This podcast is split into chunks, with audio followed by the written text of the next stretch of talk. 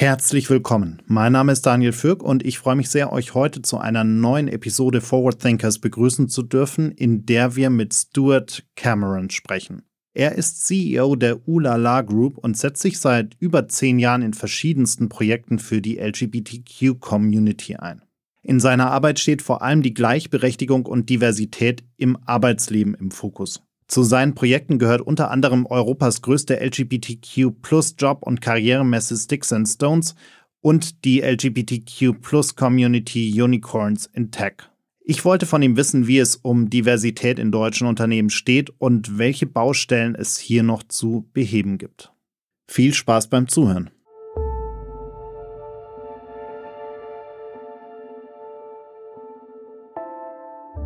In an ever-changing world we need to keep track of what will be next. Forward Thinkers is your 48 Forward podcast to discover the future. We are talking to innovative and creative minds from all over the world to learn more about what they are working on and what they think will change the way we work and live within the next decade.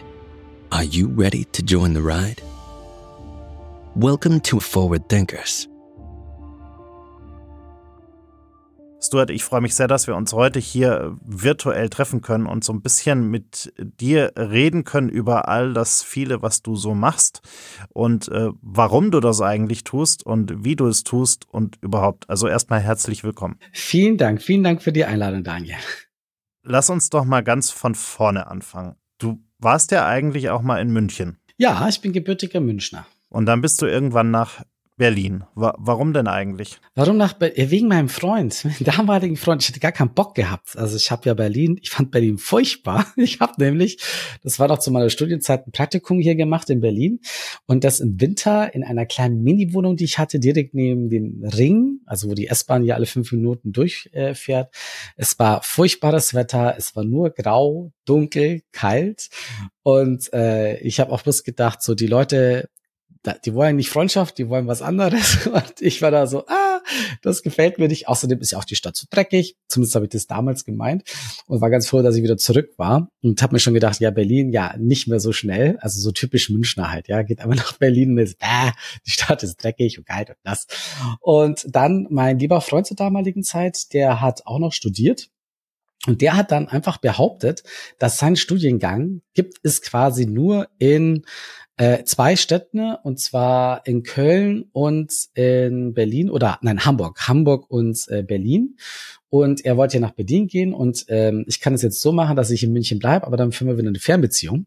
Und da habe ich ja gar keinen Bock gehabt. Und da habe ich mir gedacht, na gut, ah, ja, vielleicht ist es zu zweit ein bisschen einfacher. Und dann gesagt, ja gut, dann komme ich halt mit. Und ich kann das mit meiner Firma, also damals, das, das hat ja gerade eben angefangen mit, mit, mit der Firma, habe ich gesagt, gut, dann mache ich halt auch die nächste Sticks and Stones nicht mehr in München, sondern in Berlin. Und dann sind wir dorthin. Und aus am Anfang so einer, ja, ganz, ganz vielen schlechten Vorurteilen über die Stadt hat sich dann von Monat zu Monat doch so ein verliebt sein eingestellt, ähm, auch wenn es noch sehr kalt war, aber ich habe irgendwie die Stadt anders kennengelernt, andere Bezirke kennengelernt, andere Menschen kennengelernt und habe so verstanden, ach ja, man muss die Stadt einfach noch ein bisschen besser kennenlernen. Und zu zweit ist natürlich auch einfacher. Ähm, und dann, ja, habe ich mich einfach verliebt und dann irgendwann war es mit meinem Freund dann nicht mehr. Der ist dann weitergezogen nach Argentinien, da habe ich keinen Bock gehabt und bin in der Stadt, ja, bin der Stadt treu geblieben und ich muss auch ehrlich sagen, ich möchte auch nirgendwo anders mehr hinziehen. Ich liebe Berlin. Du hast gerade die Sticks and Stones schon angesprochen. Magst du uns noch mal ganz kurz erklären, was es eigentlich ist und wie es dazu kam? Ja, Sticks and Stones ist mittlerweile Europas größte Job- und Karrieremesse, speziell für unsere Community, also LGBTIQ+ Community, die ich damals gegründet hatte vor jetzt, ich glaube, zwölf Jahren mittlerweile. Einfach mit dem Hintergrund, ich würde ganz gerne einfach wissen, welche Arbeitgebende da draußen ja äh, mich akzeptieren, so wie ich bin. Ja? Damals akzeptieren, mittlerweile natürlich wertschätzen. Und ähm, weil es halt damals, als ich Jobs gesucht habe, als, als Jugendlicher habe ich ja gar kein Unternehmen gefunden, was hier irgendwie offen ist und aber auch schlechte Erfahrungen gemacht.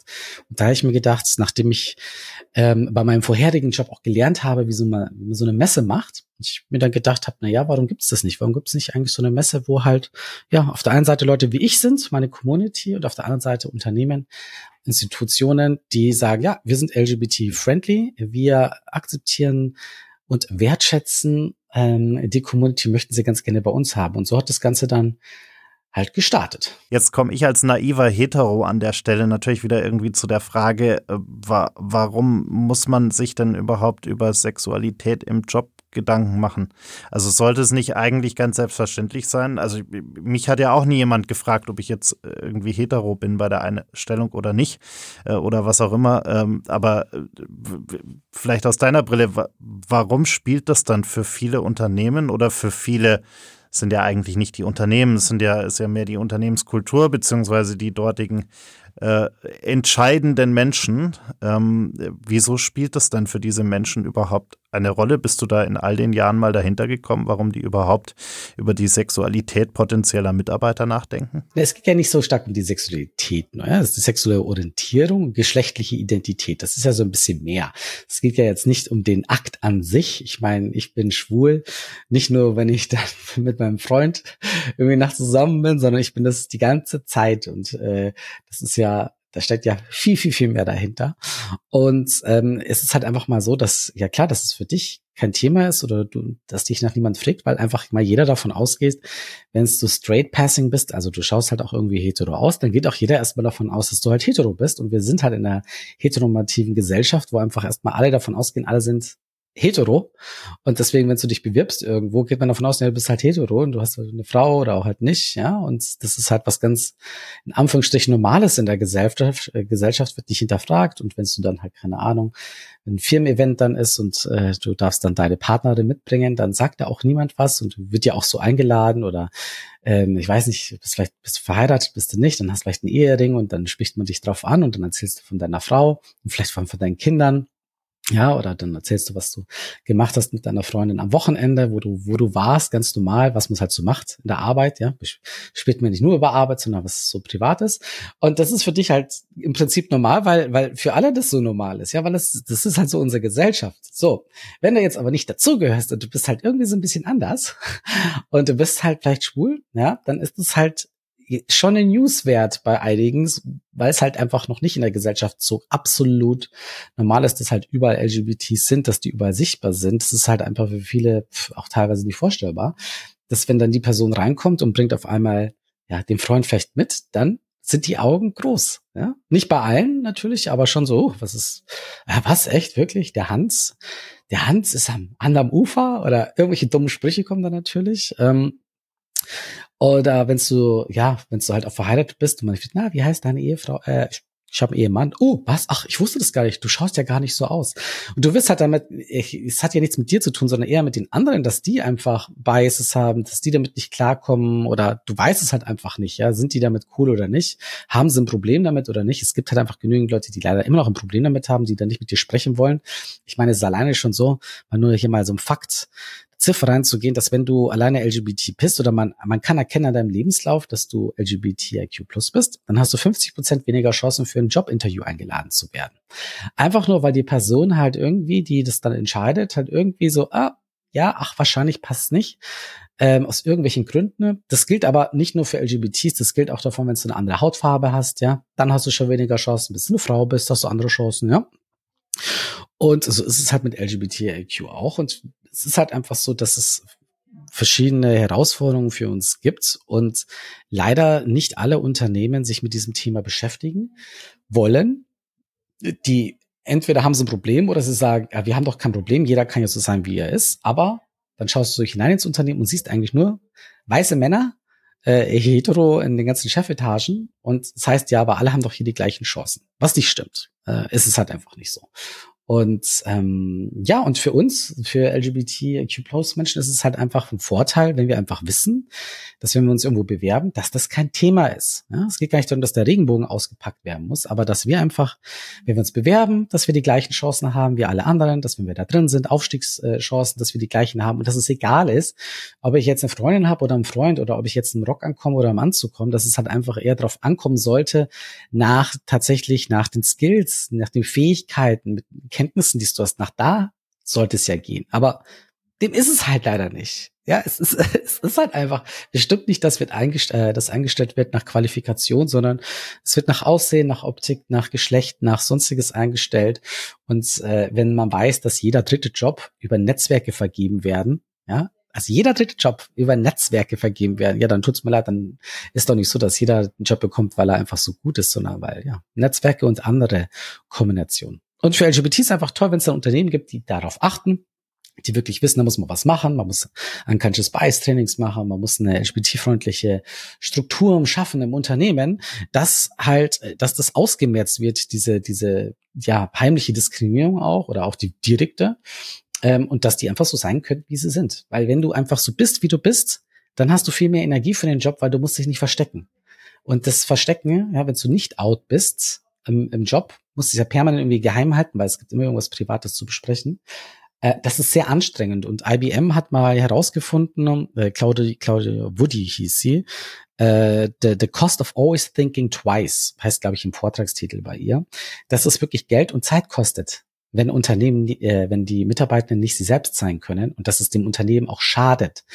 Deswegen ist es auch so wirklich im Eigeninteresse der Unternehmen auch zu sagen, nein, wir nehmen das Thema ernst. Diversity im, im, überhaupt generell in all seinen Fassaden, aber halt eben auch in den einzelnen Pfeilern wie bei LGBTQ Diversity das richtig zu machen. Ja, dass sich die Leute wohlfühlen und dadurch geht's wird besser gearbeitet, es gibt mehr Leistung, bessere Produkte, mehr Geld. Also es ist eine Win-Win-Situation für alle. Jetzt arbeitest du ja seit ganz vielen Jahren mit vielen Unternehmen zusammen, die auch in dem Bereich äh, ja bewusster werden wollen, die besser werden wollen, die diverser werden wollen und die diese ganzen Vorurteile abbauen wollen. Ähm, wie steht's denn da eigentlich um deutsche Unternehmen momentan? Wie ist denn da so dein Gefühl und wie ist die Entwicklung in den letzten Jahren? Merkt man, dass es wirklich besser wird oder werden einfach nur die Marketingbroschüren mit den äh, Trends und den Ausformulierungen des äh, Werts Diversität dicker und ausführlicher? Sagen wir mal so, auf der einen Seite ist es tatsächlich so, dass sich das dass sich zum Guten entwickelt hat. Ja, als ich angefangen habe vor zwölf Jahren, da wussten die meisten Leute noch nicht, was der Begriff Diversity überhaupt bedeutet oder LGBTQ. Plus, das wussten die Leute auch nicht und die Unternehmen hatten da noch nicht so richtig Ahnung. Und eigentlich ging es hauptsächlich darum, um Gender Diversity zu machen und eigentlich auch nur Frauen nach vorne zu bringen, dass mehr Frauen in Führung sind, mehr Frauen im Unternehmen sind. Das war so eigentlich das Ziel vor zwölf Jahren in diesem Diversity-Bereich. Auch wenn man schon die anderen Pfeiler und wusste, eigentlich soll man ja ganzheitlich machen, das wurde auch immer betont auf jeder Diversity-Veranstaltung, aber selbst bis zum heutigen Tag gibt es da schon so Favoriten, ja, wo man mehr macht, weil man denkt, das sind, das sind mehr Leute, deswegen machen wir mal was. Aber nach und nach haben doch mehr Unternehmen verstanden, ne, dass es nur wirklich funktioniert, wenn du es ganzheitlich machst. Und ganzheitlich Diversity heißt halt wirklich, ja, allumfassend, alle anzuschauen, wo gibt es vielleicht Diskriminierung, wo liegen Potenziale und es müssen irgendwie alle tatsächlich in diesem Prozess mit aufgenommen werden. Diversity muss nicht nur, darf nicht in HR hocken, in Human Resources oder Diversity, sondern das müssen im Prinzip alle Führungskräfte drauf haben, was noch ein sehr langer Weg ist. Und es, ist, es muss wirklich organisiert und strukturiert werden, weil sonst funktioniert das Ganze halt einfach nicht, um dann diesen positiven positiven Outcome zu haben. Es ist ja nicht ein Fairheitsthema. Ja? Also klar, das passiert auch, aber an für sich für Unternehmen ist es einfach ein Thema von, ja, wie wollen wir in Zukunft äh, relevant sein, äh, wettbewerbsstark sein, wie kriegen wir die besten Talente, wie machen wir die besten Produkte und die haben halt dann einfach gelernt mit der Zeit, durch diese Tausenden von Studien, die es mittlerweile gibt zu dem Bereich, dass das halt funktioniert. Das ist halt einfach, es funktioniert einfach. Wenn du es machst, kriegst du mehr Leute, machst bessere Produkte etc. Und deswegen äh, investieren die Unternehmen auch in diesem Bereich äh, immer mehr und mehr. Also über die Jahr, letzten Jahre, wie gesagt, vor zehn, zwölf Jahren war es noch sehr wenig. Mittlerweile geben Unternehmen Millionen Summen aus, also gerade die Großunternehmen, davon, um hier was zu machen, weil sie einfach sehen, ja, es ist wichtig. Das ist so ein bisschen es ist ein bisschen wie Marketing. Ja, Marketing, jedes Unternehmen macht Marketing, jedes Unternehmen versteht, wie wichtig Marketing ist. Ja, und das geht auch nicht mehr weg. Und Diversity ist sowas, das kommt halt einfach immer mehr. Und einige, bei, bei einigen Unternehmen ist Diversity ein Top-Management-Thema. Das geht nicht mehr weg. Die Leute wissen, es ist so verdammt wichtig als, als wirklich Eigeninteresse. Und halt nebenbei macht man es tatsächlich ein bisschen fairer dadurch, das Arbeitsleben und LGBTs können, unter anderem LGBTIQ plus Menschen können sich freier und wohler fühlen. Wenn ich jetzt so ein ganz super konservativ durchgebiastes Unternehmen bin und mir denke, naja, irgendwie muss ich da jetzt was tun, weil alle sagen, ich muss was tun, aber eigentlich will ich ja so gar nicht. Und ich jetzt einfach sage, naja, dann kann ich ja zu Stuart gehen, dann äh, gehe ich auf diese Messe, ähm, dann habe ich da irgendwie einen Stand oder bin Sponsor oder Partner oder ähm, buch vielleicht noch ein paar äh, Coachings von ihm oder so. Und dann kann mir keiner mehr vorwerfen, dass ich ja nicht äh, das Thema wichtig nehmen würde. Oder? Ja, aber das bringt ja nichts. Also das ist ja bloß Geld rausschmeißen. Ja, also es macht so gar keinen Sinn. Also, ich meine, klar kannst du es machen, da irgendwo hinzugehen auf irgendwelchen Device, Diversity-Veranstaltungen oder irgendwie, ja, jetzt stellen wir mal jemanden an für Diversity. Aber wenn es nicht ernst genommen wird, dann bringt es auch nichts, ja. Dann ist es einfach rausgeschmissenes Geld und die Quittung bekommst du irgendwann, ja, weil es halt natürlich, wirst du dann die Vorwürfe bekommen irgendwann von den eigenen Mitarbeitenden oder von draußen, dass du halt irgendwas, irgendwelches Diversity-Washing betreibst, äh, wenn du keine irgendwelche dummen Arbeitgebersiegel hast, die überhaupt nichts bedeuten, ähm, wenn du behauptest, irgendwie du bist so und dann kommt bei raus, dass die Leute hier und da diskriminiert werden oder dass es halt wirklich nur alle Leute weiß sind im Vorstand. Das, das kommt ja permanent raus. Man sieht es ja auch auf Social Media. Permanent wird irgendein Unternehmen wieder dabei erwischt und ja, dann wird es durch den Kakao gezogen und Investoren springen ab. Also das ist ja auch richtig krass, dass auch diese, dass wir merken das zum Beispiel nur, nur in einer Branche äh, bei den Kanzleien, ja, also da die, die großen Kanzleien, ja, die ja auch äh, mit den großen Unternehmen zusammenarbeiten, da geht's ja um Millionen Aufträge. Ähm, da ist es tatsächlich so, dass die Unternehmen das mittlerweile voraussetzen, dass die wirklich was machen in dem Bereich, dass die Diversity wirklich zeigen, was tun sie in welchem Bereich, wie machen sie es, wie wird es getrackt. Das wollen die wissen und wenn da nicht genügend passiert, dann sagen sie, ja, dann bekommst du unseren Auftrag halt eben nicht. Und vor allem, wenn man auch herausfindet, dass irgendeiner quasi beschissen hat, dann bekommst du die Aufträge nicht mehr. Ähm, und deswegen alleine aus diesem Schutz machen halt mehr und mehr Unternehmen was in diesem Bereich und die Top-Managers, die viele, also naja, genügend noch nicht, aber viele davon haben das halt verstanden, dass sie es machen müssen. Und das ist dann kein Zehn-Punkte-Plan, ja, also du gehst einmal zu Sticks and Stones und dann äh, tust irgendwo den Regenbogen äh, platzieren auf Social Media. Das funktioniert nicht, das kauft dir keiner ab. Es gibt den Backlash. Du musst es also richtig machen. Und das Schöne ist, wenn du Diversity ja wirklich richtig machst, dann verstehen ja das die Leute ja auch irgendwann und die verstehen dann ihre Biases und die lernen ja, was der Mehrwert ist und eigentlich die, die, der Durchschnittsmensch da draußen, der stellt dann ja dann irgendwann fest, das ist ja gut für mich. Ja, auch für den heterosexuellen weißen Cis-Mann da draußen. Wenn der das versteht, dann weckt er auch, das ist auch gut für mich. Ja, es ist ja nicht jeder Mann super privilegiert, ja, und ist in allen Chefpositionen, sondern der ist ja auch hat auch vielleicht einen miesen Job etc. Und ähm, auch der, wenn es richtig gemacht wird, wird ja auch in diesen Prozess quasi mit reingenommen und lernt dadurch mehr und wird dadurch besser. Jetzt hast du gerade gesagt, Diversity richtig machen wenn ich es jetzt mal wirklich ernst meine in meinem ja. Unternehmen, wo, wo fange ich dann überhaupt an? Ganz einfach. Du musst den Status quo erstmal ermitteln. Die meisten Unternehmen gehen davon aus, sie sind ja schon extrem weit. Ja, wir sind ja so offen. Also gerade ich weil viele weiße Männer denken immer, ich habe kein Problem mit niemand, ne? Ja, deswegen, bei uns kommt es nur auf die Qualifikation an. Wenn ich das schon höre, dann weiß ich, das stimmt halt überhaupt nicht. Der hat einfach gar keine Ahnung. Und die Leute, die es ein bisschen begriffen haben, ja, okay, vielleicht mag das nicht bei uns stimmen. Ja, das zum Beispiel, wenn schon mal keine Frauen im Unternehmen sind, ja, oder auch nicht in den ersten zwei Führungsetagen, ja, dann, dann scheint es nicht zu funktionieren. Ja? Und dann ist es erstmal wichtig, herauszufinden, wie man es auch generell macht, einen Status quo zu ermitteln. Wo, wo stehen wir eigentlich aktuell bei diesem ganzen Thema? Und da gibt man dann die Tiefe. Wir haben zum Beispiel ein, ein Audit, äh, Pride Audit nennt sich das, wo du wirklich herausfinden kannst, wo stehst du im Bereich LGBTQ Diversity. Und das ist sehr detailliert und wir gehen wirklich ins Eingemacht. Und das Schöne ist, dann finden halt Unternehmen wirklich genau heraus und Institutionen auch oder auch mittelständische Unternehmen, selbst kleine Unternehmen können das machen, finden dann einfach heraus, wo stehen sie und gleichzeitig bekommen sie auch mit, was können sie machen, um quasi wirklich hier 100 Prozent äh, tatsächlich zu erreichen. Das schaffst du nicht sofort. Kleine Unternehmen schneller, große Unternehmen, das dauert echt ein bisschen länger. Aber das ist wunderbar und so kannst du dich halt langsamer vorarbeiten, ne? dass du halt dann eine Strategie aufbaust und die dann konsequent verfolgst und in kleinen Schritten dann einfach nach, nach vorne kommst. Und mittlerweile, wir merken, dass das äh, Allianz zum Beispiel, die sind ein Riesenfan von uns. Also die Saskia, ich weiß gerade ihren Nachnamen gerade nicht, super tolle Frau im HR bei, bei Allianz, kümmert sich um Diversity. Die hat auch schon gesagt, das ist quasi das Beste, was sie, was ihr je untergekommen ist in diesem ganzen Audit, weil es ihr so hilft, herauszufinden tatsächlich, okay, was fehlt denn noch und wie kann man es machen?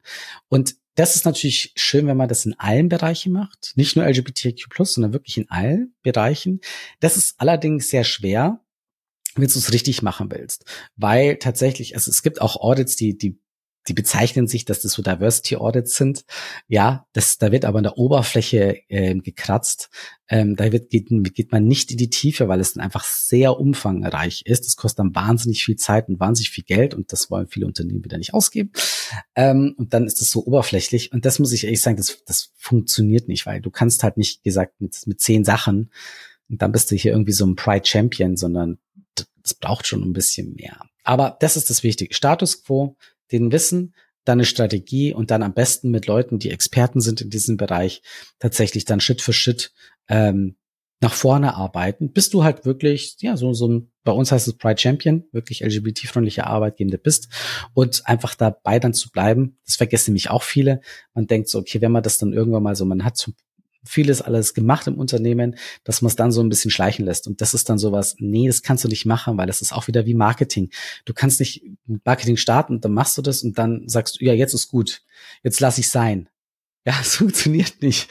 Du musst kontinuierlich dran arbeiten und dich äh, weiterbilden, weil auch im Diversity-Bereich es permanent neue Sachen gibt. Jetzt kann ich ja ganz viele neue Regeln einführen, ganz viele Prozesse, ganz viele Kontrollmechanismen, um Diskriminierung zu vermeiden, um äh, generell äh, ja alle mitzunehmen, auch in der Ansprache und so weiter und so fort, ob's, egal ob es jetzt um neue Jobs geht oder in der Kommunikation intern, extern, wie auch immer. Aber ich habe ja immer noch ein Problem vielleicht in meinem Unternehmen, dass äh, die, die Mitarbeiter, meine, meine bestehenden Mitarbeiter, sich da nicht so richtig rantrauen. Also, dass ich immer noch die Leute habe im Unternehmen, die sagen, ja,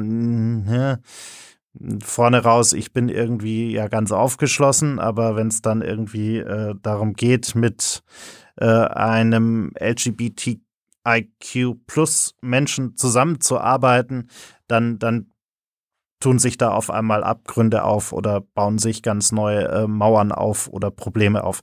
Das heißt, was kann ich denn tun, um, um auch solche Leute am Ende irgendwie mitzunehmen? Oder habe ich eigentlich gar keine Chance, da zu einer echten Verhaltensveränderung hinzukommen und muss mir dann irgendwann überlegen, ob ich mich von solchen Leuten eher trennen sollte? Ja, du hast doch schon ganz gut recht. Also erstens mal so, du erreichst nicht alle. Also es gibt, es ist halt leider so, es gibt so einen Kaffeesatz, bei den Mitarbeitenden in Unternehmen, die er wirst du nicht erreichen. Die haben keinen Bock. Die sind tatsächlich rassistisch, homophob, haben sonst irgendwelche Probleme, haben auch keine Lust, sich da weiterzuentwickeln und so etwas. Das ist sehr, sehr schwer, auch diese Leute dann rauszubekommen, weil sie vielleicht auch schon sehr lange dabei dabei sind, aber da musst du halt mit als Unternehmen hier ja, starke Konsequenzen einführen. Ja? Also einige Unternehmen haben so eine, eine Zero ähm, Discrimination Policy, dass wenn du halt was machst, dann gibt's Verwarnungen und es kommt dann bis zur Kündigung wenn sich da einfach jemand nicht, äh, ja, einfach nicht bereit ist, sich quasi hier zu öffnen und damit aufzuhört, äh, aufhört, andere Leute zu diskriminieren.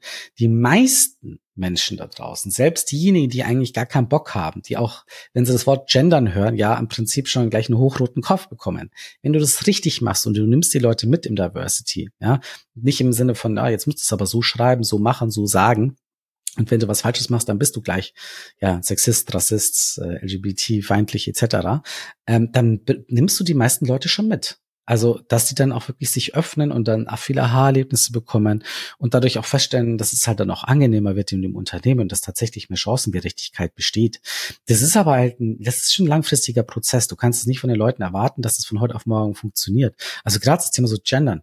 Das ist nicht so einfach, dass du dann sagst, die Leute, die jetzt, schau mich an, ich bin jetzt 43 Jahre alt geworden und auch ich, ich hatte noch bis vor zwei, drei Jahren hatte ich echt noch Probleme so mit dem Thema non-binär. Ja? Ich so, was ist denn das jetzt? Das ist ja wieder ein neuer Trend und sowas.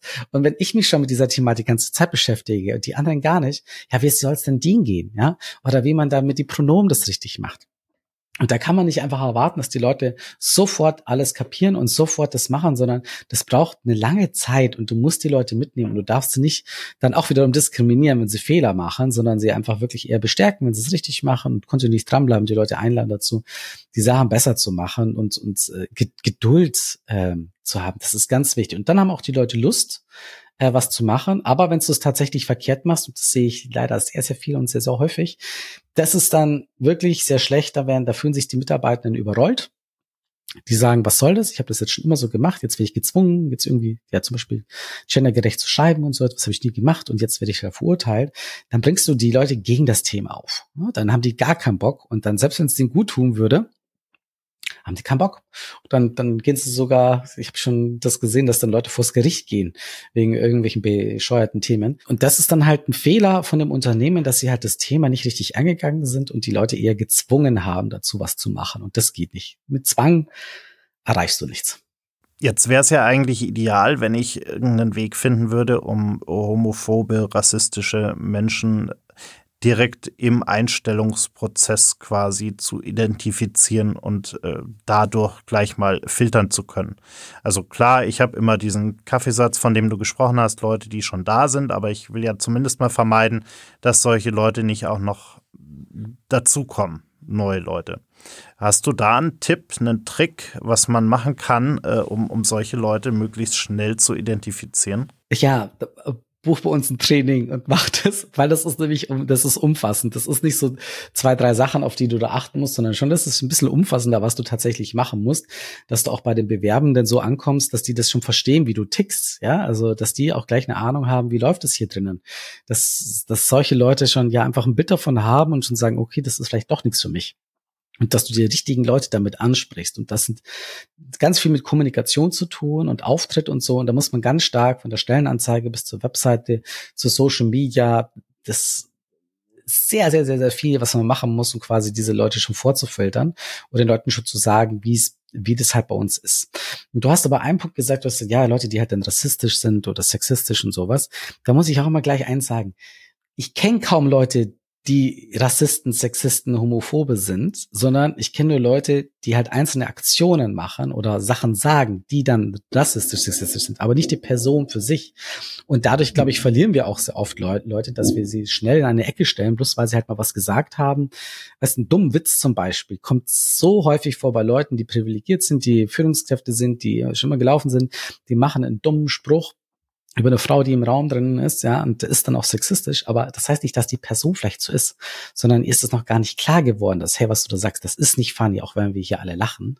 Und auch da ist es wichtig, so einfach klar zu machen in Unternehmen, okay, was geht hier nicht, ja, und dass solche, solche Themen auch angesprochen werden, aber dass Leute nicht gleich verurteilt werden, dass sie so sind, weil auch da wiederum, ja, sobald du das quasi so machst, dann werden die Leute in eine Ecke gestellt und dann werden sie meistens sogar noch schlimmer, als wenn du einfach nur sagst, hey, hör mal zu, das und das, das war jetzt nicht gut, solltest du nicht machen, das ist so. Und die Leute, die offen sind, die sind ja eher meistens davon erschrocken. Ja, die so, was? Das war doch gar nicht so gemeint, das war doch bloß ein Witz.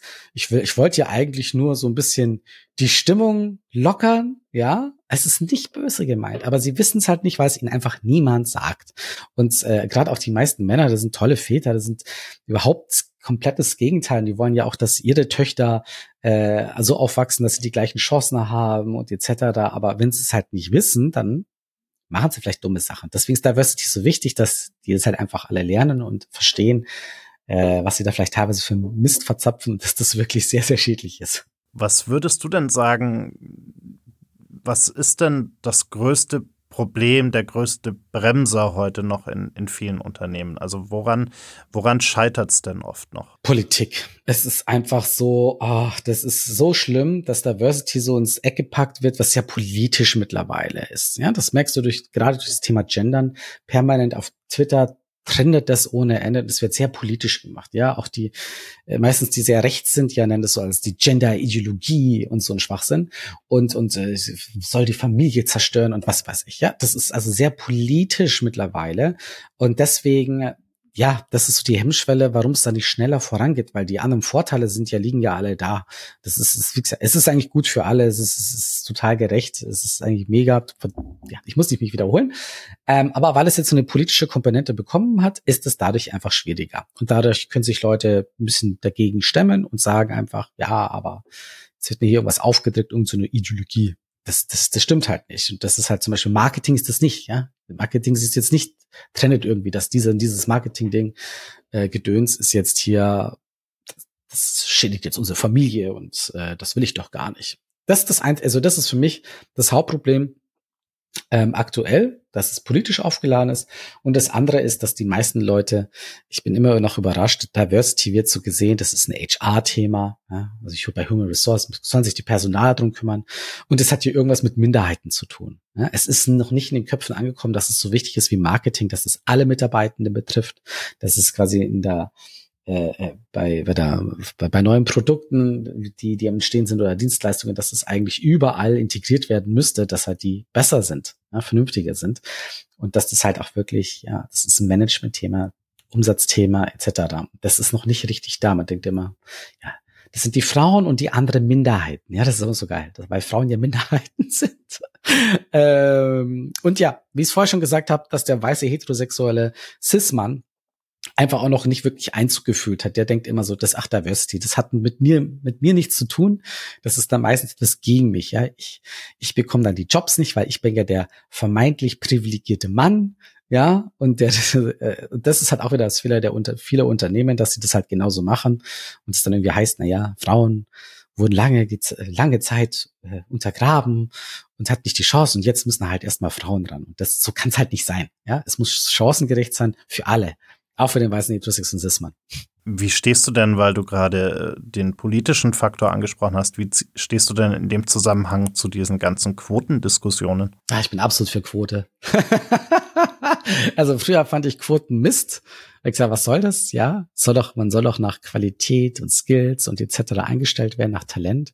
Ja, aber mittlerweile, mein Gott, du wirst älter, du lernst mehr und du, du verstehst, wie Wirtschaft funktioniert.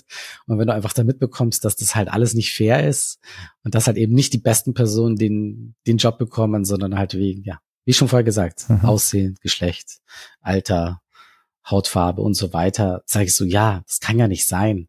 Ja, und, und dass das einfacher funktioniert und das nicht so lange dauert, ist so eine Quote halt ein Hilfsmittel dazu. Ich würde halt einfach die Quoten ein bisschen auch anders formulieren, weil so Frauenquote zum Beispiel ist schon kacke, ja, weil dann machst du einen Fokus daraus, sondern ich wäre ich wäre sehr stark für eine Diversity-Quote, wo aber auch der heterosexuelle weiße Cis-Mann auch wieder inkludiert ist.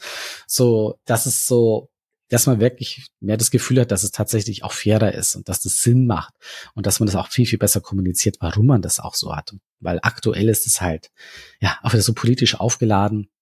Aber die Leute wissen, dass was bringt, deswegen die FDP, ja, äh, oder selbst die CDU, die würden ja nie, die würden ja nie die Quote einführen, wenn sie nicht wissen würden, wie tatsächlich wirkungsvoll das ist, weil ja eigentlich das, das komplette Gegenteil davon ist, was, was, was ja in deren Denken, in der politischen Anschauungen eigentlich ist. Deswegen, ja, Quoten funktionieren. Hm. Das heißt, am Ende sollten wir äh, aus dem Gespräch mitnehmen, erstens, Diversity ist am Ende des Tages ein äh, Wirtschaftsfaktor, den man mal nicht unterschätzen sollte, sondern sich mal wirklich damit beschäftigen sollte, dass es am Ende des Tages, dass am Ende des Tages Unternehmen, die Diversity wirklich ernst nehmen, wirtschaftlich auch erfolgreicher sein können. Ähm, dann, dass es immer noch nicht schnell genug geht, dass wir immer noch in ganz, ganz vielen Unternehmen nach wie vor große Probleme haben und man deshalb über Themen wie eine Quote tatsächlich ernsthaft nachdenken sollte, um hier vielleicht unter anderem unter anderem um um da vielleicht auch mal ein bisschen Tempo reinzubekommen. Äh, ja, und drittens, dass man, dass man wirklich einfach mal anfangen muss und, und äh, auch den Status quo im Unternehmen erstmal analysieren sollte, herausfinden sollte, wo stehe ich eigentlich und äh, ja, und, und wie kann ich dann auf der Basis auch handeln und zu einer Veränderung kommen. Und vielleicht noch dazu angemerkt, was sagst, anfangen. Also da sage ich immer so, oh, erst anfangen. Mein Gott, wie spät seid ihr dran? Das ist so, da wird die ist nicht erst seit gestern da. Also so in Deutschland hat zwar es hat ein bisschen gedauert, aber es gibt schon seit zwölf Jahren. Und wenn man sich mal bewusst macht, dass die erfolgreichsten Unternehmen da draußen, außer diese Monopolstellungen haben, aber selbst die machen auch immer mehr Diversity, die machen das alle und extrem professionell. Ja, SAP hier, unser wichtigstes Unternehmen Deutschland, ja, gibt am meisten Geld aus für, für Diversity, nimmt das so ernst auf einem globalen Level. Und die machen das nicht einfach auch, wie gesagt, wegen Vers, sondern sie wissen die Wichtigkeit, den Nutzen davon, wie gut es ist, wenn man das tatsächlich umsetzt. Und viele Unternehmen, vor allem auch der Mittelstand, die kommen zwar so langsam, aber da denke ich mir so, ihr verschlaft wertvolle Zeit und du kannst Diversity nicht kaufen. Du kannst nicht sagen, so jetzt, okay, wir haben, wir sind spät dran, jetzt werfen wir halt ein paar Millionen drauf. Das kannst du nicht machen, weil so eine Unternehmenskultur dauert sich zu verändern und du musst Leute mitnehmen und du kannst es nicht über Geld machen. Das funktioniert äh, leider nicht. Ähm, deswegen sage ich immer so, boah, fangt an, macht, macht ganzheitlich Diversity, denkt an LGBTIQ+, weil das so ein Thema ist, äh, wo ich sage immer, das ist für viele Unternehmen so ein sehr schwieriges, aber dadurch lernst du sehr viel auch über die anderen Themen viel, viel schneller kennen, äh, kommst schneller weiter tatsächlich im, im Diversity-Bereich. Ähm, und du kannst das halt nicht anfangen, dass du sagst, ich mache halt Gender Diversity. Also wenn du damit hast du auch Diversity nicht begriffen. Weil es geht nur, das ganzheitlich zu machen, auch wenn es sehr anstrengend, sehr schwer ist.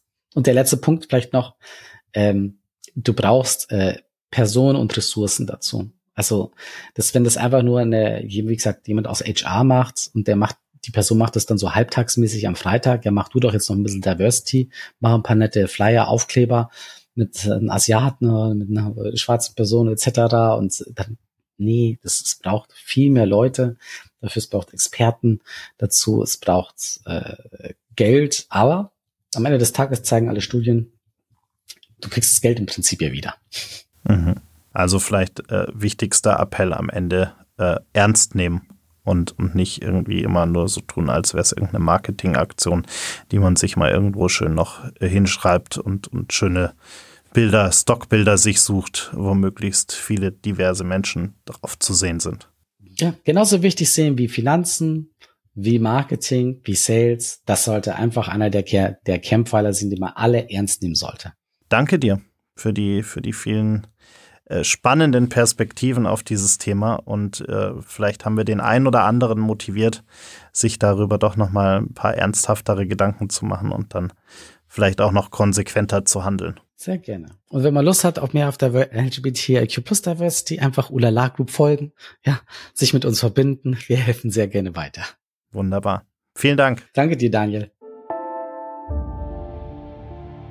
Thank you for listening. Did you enjoy the episode? Follow us on Spotify, Apple Podcasts, or wherever you prefer listening to your favorite podcast shows. Forward Thinkers is a 48 Forward podcast produced in the 48 Forward studios in Munich.